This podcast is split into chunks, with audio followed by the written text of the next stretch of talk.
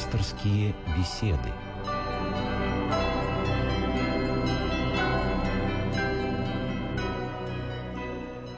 Здравствуйте, уважаемые радиослушатели.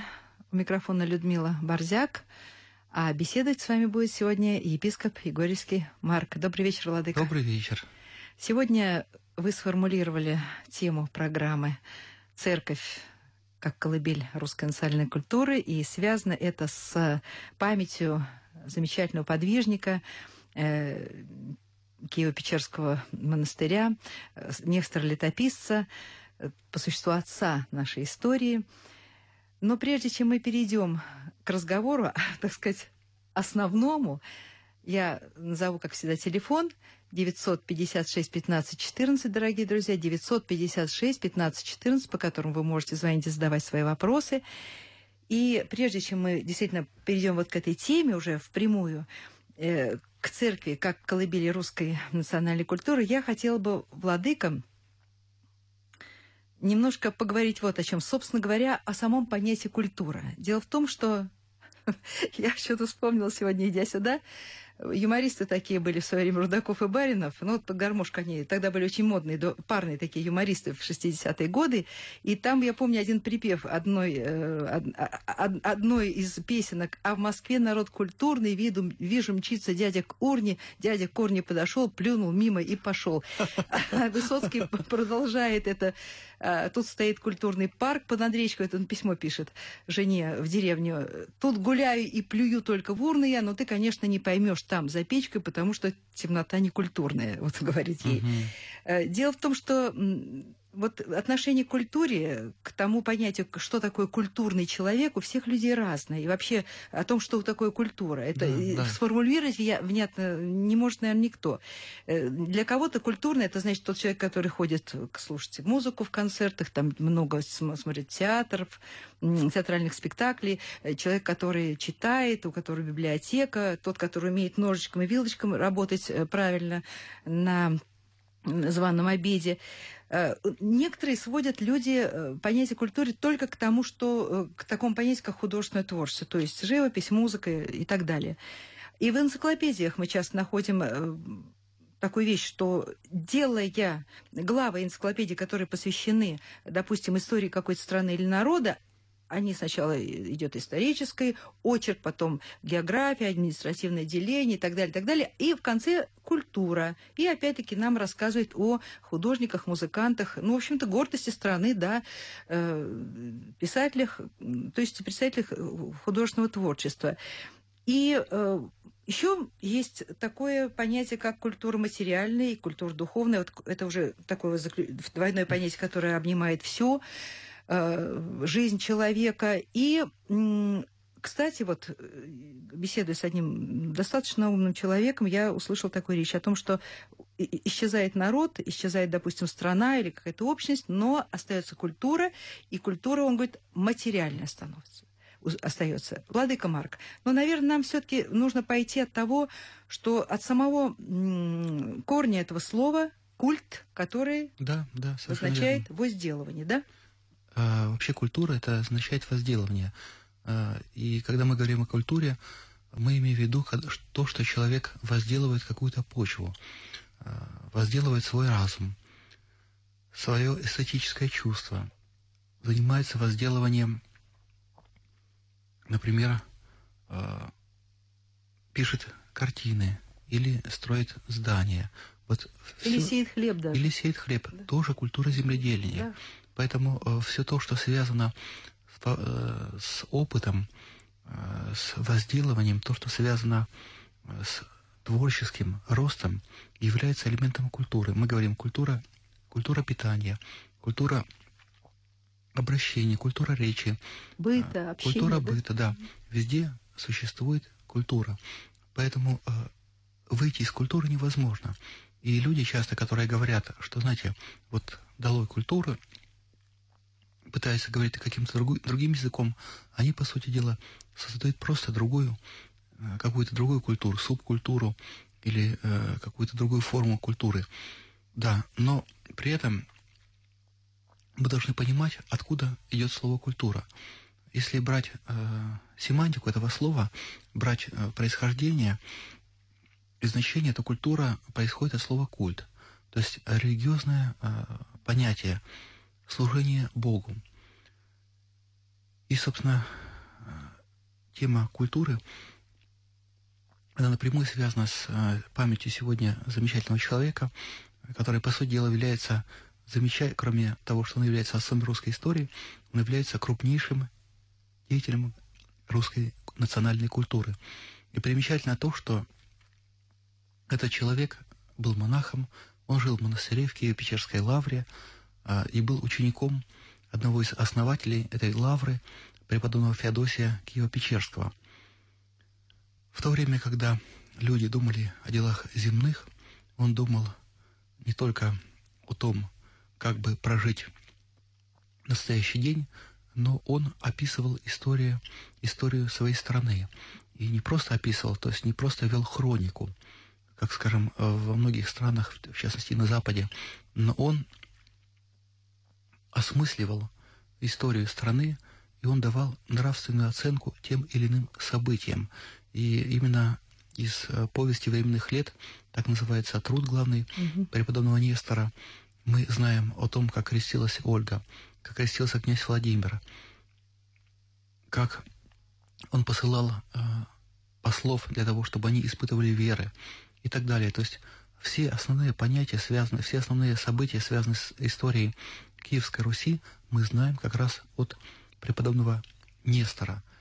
Э, поэтому он является отцом истории и человеком, который в нашей русской традиции э, показывал людям, что такое хорошо, а, а что, что такое плохо? Владыка Марк, ну вот интересно, ведь Нестор Летописец родился, ну это уже совсем глубокая древность для нас, да?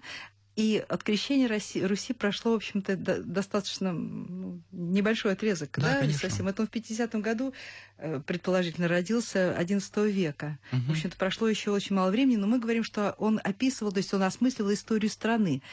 Какой страны? Дохристианской или уже принявшей христианство. И мы ведь тоже считаем так, что вот э, представление такое рождается в голове, когда мы говорим, Владимир крестил Русь, и огромная страна стоит в воображении, как будто сразу всех поставили в Днепр, всю страну, и крестили. Да нет, конечно. Русь была ведь совсем Тогда маленькая. была Киевская Русь, она была угу. достаточно небольшая, и э, это, был, эти были, это были земли вокруг Киева, конечно же, э, и Новгород, и Ростов-Великий, Э, то есть это нельзя сказать, чтобы это просто такая маленькая, маленький просто уголок земли вокруг Киева, маленькая область. Нет, конечно. Но, тем не менее, это, конечно же, э, все-таки Русь, которая существенно отличается в границах угу. от нынешней России или от, да. скажем, России времен империи. Да, и вот э, мы говорим о том, что Нестор уже исследовал летописания, которые были до него. Э, он не просто так писал от себя, да, да это же, же. это же не была такая... Вообще история вещь такая загадочная. Э, я как-то разговаривала с академиком Яниным, и он занимается Древним mm-hmm. Новгородом, э, берестяными грамотными, которые по- показывают о том, насколько грамотно была тогдашняя Русь, да, 12 да, век. 12 да, век да. это когда люди, простые люди могли писать на бересте, оторвав кусочек, бумаги не было, но они уже знали э, азбуку, знали да, да. сложение. Вот. И э, исследуя вот это вот э, летописание, мы, я вот сейчас думаю о том, что как появился вообще язык, на каком языку, языке писал? Ведь Кирилл и Мефодий, да, создатели азбуки, э, ведь они создали азбуку для чего? Э, нужно вспомнить о том, кто они были. Ведь это были э, миссионеры практически, которые были посланы из Византии с одной целью э, – дать славянам письменность. Для чего? Для того, чтобы перевести на этот язык богослужебные и духовные книги, перевести Евангелие, перевести книги для того, чтобы русский народ мог бы Э, совершать богослужение, молиться э, и познавать Слово Божие. Словом, для цели э, богослужебной, для миссионерской цели, для того, чтобы люди могли прикоснуться к сокровищнице духовной. Владыка Марк, а вот Кирилл и Мефодий, переводя Евангелие на язык, которым потом стала говорить Русь, Ну просто можно так вот, э, язык может э, откуда-то прийти. Ну, язык-то, конечно, был, но письменности не было. Не было да. письменности, и потом не, было, не были разработаны понятия. А русский язык сейчас это разработанный язык, в котором есть, существует богатый понятийный аппарат. Но тогда этого не было. И поэтому многие вещи нужно было переосмысливать, переосмысливать и перелагать, я бы сказал, ну, по-новому, по-новому как-то их перелагать на новую почву. У нас звонок есть, да? Звонок из Астрахани. Здравствуйте, вы в эфире, пожалуйста. Здравствуйте. Здравствуйте. Из Астрахани Сергей Николаевич зовут. У меня в связи с вашей темой культура и религия, мне хотелось бы задать, если позволите, два вопроса. Первый касается э, самой Библии. Как известно, эта книга чрезвычайно сложная, и ответы на все вопросы знает только Иисус Христос, и больше, наверное, никто. Тем не менее, мне хотелось бы узнать, православное наше богословие, в частности, как одна из ветвей христианства, какие ставят перед собой вот такие вопросы, три основных, на которые пока не знает ответа. Это вот у меня первый вопрос. И второй вопрос мне касается, если вы позволите задать такой, что Дева Мария, Пресвятая Дева Мария, во сколько лет она родила, к сожалению, и во сколько лет она почила, вознеслась на небо. К сожалению, в Библии этого нет ответа. Но обращаясь к, к настоятелям многих храмов, к сожалению, получаю совершенно противоречивые ответы или совершенно никаких. Вот на эти два вопроса, Спасибо. если позволите. Спасибо вам большое. Спасибо. Ну, э, знаете, всегда в области веры есть область непознанного, и мы не можем всего знать. Но э, самое главное, собственно, чему учили Кирилл и Мефодий и чему учит Библия, это принципам. Э, принципам, которые человек должен знать о том, каково место человека, каково место Бога в системе мироздания и каковы должны быть отношения Бога к человеку. Знать, когда Божья Матерь родила Иисуса Христа, ну, это, видимо, ну, не столь обязательно. Самое главное э, признавать этот факт, верить в него и воспользоваться результатами этого благодатного рождения. Вот это самое главное. Но в отношении вопросов, ну, вопросов много, но нужно понимать, что вот э, религия и богословие – это не, э, не просто какая-то область науки. Вот я вижу э, в вопросе уважаемого радиослушателя я бы сказал, такой, ну, немножко отвлеченный научный подход. Вот есть какие-то вопросы, которые для нас важны. Религия – это э, система, это э, система не только, э, я бы сказал, знаний, но это прежде всего опыт жизни, опыт жизни, я бы сказал, ну, в каком-то смысле, ну, ключ к счастью. Опыт э, и пример, как нужно жить. Поэтому э, вот вопросы, конечно, они важны. Э, вопросы не важны. В отношении каких-то вопросов мы можем говорить, да, что есть, что известно, что неизвестно, что есть в Библии, чего нет. Не хочу входить в частности, но самое главное не это. Самое главное – это опыт жизни.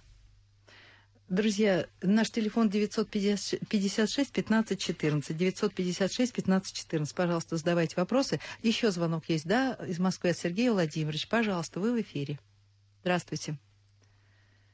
Мы вас слушаем, Сергей Владимирович. Сорвался звонок, да? Или есть он все-таки? Ну, давайте тогда продолжим. Я думаю, если наш радиослушатель еще раз перезвонит, может, мы все-таки его послушаем его вопрос.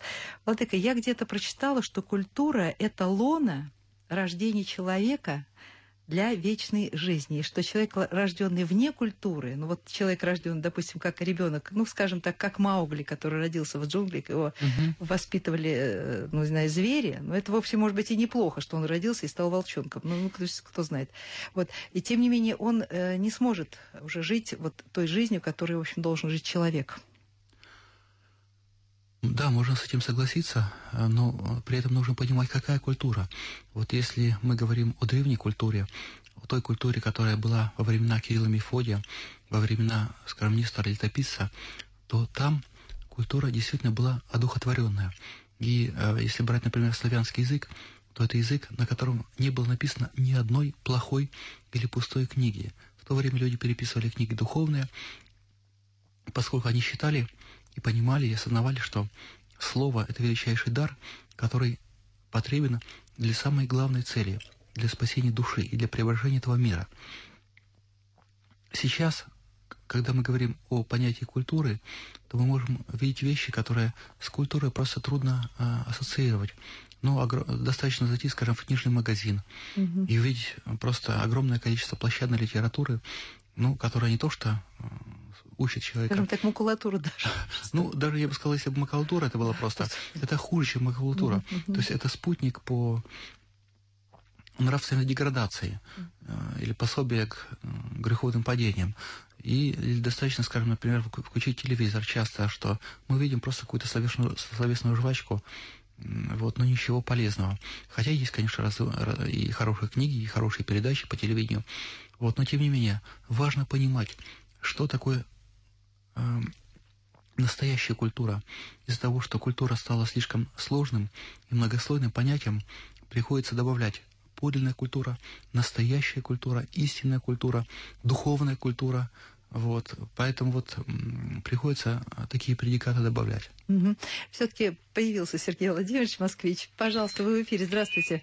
Алло, да, да, алло, мы вас слушаем. Здравствуйте, это вас беспокоит Сергей Владимирович. У меня вопрос и мнение. Так, по поводу культуры. Как говорится, культура определяет политику, если есть такой известный афоризм. Значит, почему у нас э, церковь, это, у нас, это плохо с культурой? Потому что у нас церковь отделена от государства. Нужно, э, чтобы церковь была частью государства аппарата власти управления, как это было при императоре, введено при императоре Петром Первым. Вот. И тогда все будет нормально. Ну, там будут проблемы, но тем не менее какие-то проблемы будут решены с культурой. Теперь относительно вашей ремарки, чер, это Киевская Русь. Такого государства никогда не было. Я немного историк и крупный политэкономист, я это знаю. Было просто Русь, всегда говорили на Руси. Киевская Руси, это аббревиатура советских историков, этого никогда не было. А вот Черное море называлось Русское море где-то в 10-11 веках. Это и еще по поводу культуры. Для наведения порядка в стране нужно вести инквизицию. Ой. Вот, ну не сжигать на кострах антихристов, а ну хотя бы бить шампалами и розгами. Розгами, розгами. Вот тогда будет порядок. И еще, у нас э, власть сама по себе, народ сам по себе, церковь сама по себе. Поэтому порядка в стране нет. Никто Спасибо. Не... Спасибо. Сергей Спасибо. какой вопрос у вас? Спасибо. Э, ну, вопросы, собственно, понятны. Э, ну, знаете, если говорить о принуждении и так далее, как привести людей к истинной культуре, я думаю, что вопрос, собственно, состоит в этом как сделать так, чтобы культура, настоящая подлинная культура, она бы восторжествовала, и чтобы люди потянулись к этой культуре. Да, безусловно, важны какие-то средства. Вот мы сейчас говорим о том, что необходимо, чтобы был какой-то нравственный совет э, э, по средствам массовой информации, но, безусловно, в наше время заставить кого-то, скажем, не читать э, макулатуру, mm-hmm. а читать возвышенную литературу, наверное, трудно. Не нужно идеализировать никакой строй государственный. Мы видим, как э, при Петре и там и позже, и до Петра были сложности и трудности, да? и как Петр, э, ну просто, по сути дела, при Петре, при его преемниках было закрыто множество монастырей и так далее. Сколько которые... безнравственных поступках было. Ну, абсолютно верно, да. конечно. Поэтому не нужно идеализировать ничего. Ну, э, в отношении Киевской Руси, ну, это такое выражение, э, которое просто людям более понятно. Да. Поэтому, ну, вот. А что главное, это, конечно, вопрос, как сделать так, чтобы люди понимали и стремились к настоящей культуре, к подлинной культуре. Я думаю, что здесь нужно смотреть э, и обращать внимание на то, что востребовано людьми, что оценено людьми. Вот, например, мы возьмем русскую литературу, э, которая является литературой мировой. Почему она стала интересна, почему она востребована, и что востребовано в этой русской литературе. Ну, мы видим, скажем, как, какой популярностью пользуется Достоевский. Но это человек, который говорил о нравственном посыле, который говорил о духовности культуры, который говорил о том, что русский человек без Бога – это дрянь, без православия и так далее, который говорил о том, что человек без Бога – это просто жестокое животное. Поэтому вот пожалуйста, христианские корни культуры mm-hmm. и так далее. Если вот говорить, скажем, о словесной культуре. Словесной культуре, да. Кстати, человек, человек это не от того, что он человек, а он словек. От слова это происходит. Это этимологически совершенно одинаковое понятие. И, кстати, вот, Владыка, вы сейчас заговорили о слове. Ведь наша вся культура а, исходит от слова. Даже музыка, музыка, от первого ее вот э, появления такой муз музыкальных песнопений церковных и кончая произведений классики, э, все композиторы шли от слова ненаполненности музыки словом не может, не может. Даже Глинка говорил о том, что он не может написать симфоническое произведение, uh-huh, uh-huh. если он э, не знает его сути, наполненности. И вот как раз захотелось немножко поговорить о слове. Кстати, вот сейчас вы говорили о культуре, о том, что сейчас происходит и на телевидении, и в макулатурных магазинах, я так их называю. Ведь это тоже культура, Владыка Марк. Ведь это тоже культура. Культура, вот я посмотрела впервые, вот отдыхая сейчас немножко за городом, у меня дома телевизора нет. Э, я впервые посмотрела телевизор, все каналы, и увидела программы теле, теле, ТНТ. И я поняла, что это тоже культура. Это, это тоже культура, но это субкультура, это, угу. это культура безнравственности, это культура падения. Значит, это, есть это, безнравственная это, и нравственная культура, это да? Это культура падшего человека, я бы сказал. Да. Вот. И э, теперь мне хочется обратиться все-таки к языку. Без языка, вот когда вот Маугли, Маугли родился, заговорил по волчьи, да, там, язык. Мы можем существовать без языка, без, без глубокого знания нашего языка родного? Конечно, не можем. Ведь это культура, конечно. Ведь мы должны выручать, выражать свои мысли. А как? Без языка это невозможно. И вот, кстати, Людмила Васильевна, да. если мы говорим о языке, вот тема, скажем, э, языка, чистого языка, хорошего языка, русского языка, или того мусора, который мы постоянно слышим. Вот показатель культуры. Мы слышим э, ненормативную лексику. Да, да. В, в СМИ, ну, сплошь и рядом. Сплошь и рядом вокруг Женщины нас слушаем. матерятся, да. Женщины на улицах слышим, где-то в других местах матерятся, а, деятели культуры, часто политики, бизнесмены и так далее. Где мы не слышим э, мата и ненормативной лексики? В храме, в церкви, потому что э, церковь не воспринимает и отвергает все это.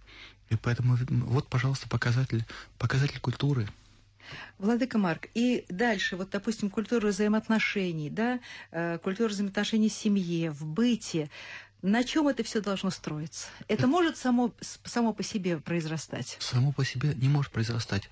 А, это может только базироваться э, на христианских духовных ценностях. Если эти отношения, эта культура отношений строится на духовных ценностях, на христианской традиции, тогда эта культура, она она удобна, и она может как-то рождать что-то доброе, хорошее, полезное. Если же этого нет, то наступает либо деградация, либо просто взаимное уничтожение. 956 15 14, уже у нас осталось немножко времени. Владык Маркс, значит, есть нравственная и безнравственная культура? Можно сказать. Можно так? Да, я думаю, что да. Значит, что сегодня мы имеем? Сегодня мы имеем. Вот, вот вы сейчас э, наблюдаете. Я ведь смотрю, сколько открывается храмов, да? И вроде бы сейчас э, такой простор для обретения этой самой нравственности, да, сколько храмов открывается, но что же происходит с людьми? А люди часто, люди часто не знают подлинной культуры, люди очень часто э, берут то, что э, находится рядом, под боком, Люди читают желтую прессу, люди читают э, бульварные романы, люди смотрят сериалы и так далее. И получается, что, э, что культура вместо того, чтобы возвышать человека, она подстраивается под него, она стремится так, чтобы человек не делал больших усилий, чтобы он э, как-то включал, например, телевизор и видел то, что как-то ему близко, чтобы он посмеялся, поразвлекался. То есть культура не хочет призывать человека к подвигу и к работе. То есть основа любой культуры – это возделывание, это труд. А наша современная культура или средства передачи этой культуры, культура новознания, они, к сожалению, стремятся именно не, пока, не возвышать человека, а просто подстраивается под его уровень. И происходит постепенная и поэтапная деградация людей. Владыка Марк, у нас осталось всего две минутки. И вот я... Мы сегодня говорили о Несторе Летописце, как отце русской истории, человека, который шел, шел, так сказать, шел к людям со словом. Это, этот образ потом замечательно воспел и Мусорский. Я думаю, что его э, Пимен э, тоже так подобный Нестор Летописец, который говорит, еще одно последнее сказание, или летопись закончена, то есть труд жизни закончен, огромный, адресованный людям. И вот у Нестора Летописца есть прекрасные слова, но они, видимо, переводные тоже, вот, так сказать, в русском языке они звучат так. «Великая бывает польза от учения книжного. Книги наказуют и учат нас пути к покаянию, ибо от книжных слов обретаем мудрость и воздержание. Это реки, напаяющие Вселенную, от которых исходит мудрость. В книгах несчетная глубина, ими утешаемся в печали, они узда воздержания. Если прилежно поищешь в книгах мудрости, то обретешь великую пользу для своей души, ибо тот, кто читает книги, беседует с Богом или святыми мужами. Вот э, Владыка Марк. Хотелось бы... Что же читать? Вот я, вот, я читаю такое да. и думаю, ну вот я беру любую, многие книги из тех, которые сейчас Да. Хотелось бы, чтобы наша культура была такая. Хотелось бы, очень хотелось бы. И поэтому э, самое главное условие культуры – это возделывание, это труд. Раз. Настоящая подлинная культура должна э, быть основана на настоящих, подлинных, неприходящих ценностях, не на временных, мне выгодно, удобно, uh-huh. неудобно, а на чем-то глубоком, духовном, на духовных ценностях, э, которые существуют в религии, и поскольку не случайно, что слово «культура» происходит из слова «культ». Вот это, мне кажется, самые главные принципиальные вещи, которые должен знать каждый человек, который пытается жить в рамках настоящей, подлинной культуры. У нас есть еще звонок, только очень коротко. Здравствуйте, вы в эфире. Здравствуйте. Батюшка, прошу благословения. И напоследок вопрос такой. Когда мы ложим крест, молимся, справа налево делаем движение. А когда уходит человек от нас, мы делаем, получается, слева направо. Как это выглядит? А, ну, я думаю, что это все-таки частный вопрос. Я не думаю, что важно. А, вот здесь тоже, тоже будем на тему определенной культуры. Культуры, а, когда человек находится в храме, и он тоже должен понимать, а, как нужно креститься, а, как, когда нужно кланяться, как прикладываться к иконе, как выражать свои чувства по отношению к Богу, по отношению к людям. Словом, как вести себя в храме. Это тоже целое, целый раздел культуры, Э, который человек должен владеть для того, чтобы чувствовать себя в храме удобно, и для того, чтобы э, действовать согласно традициям, которые существуют в православной церкви столетиями. И последний у меня еще вопрос, Владык, к вам. А, последний вопрос короткий. Может быть культура вне веры? Ну, как показывает жизнь, культура может быть, но это культура, которая, я бы сказал, оторвалась от самого главного – и это культура, которая обречена на декаденс, на, а, на деградацию. Спасибо огромное вам, Владыка. Э, напомню, что сегодня вашим собеседником, друзья, был епископ Егорьевский Марк. Всего хорошего. До следующей встречи. Следующая встреча, разго... следующая встреча разговор пойдет о христианском отношении к болезням. Всего вам доброго.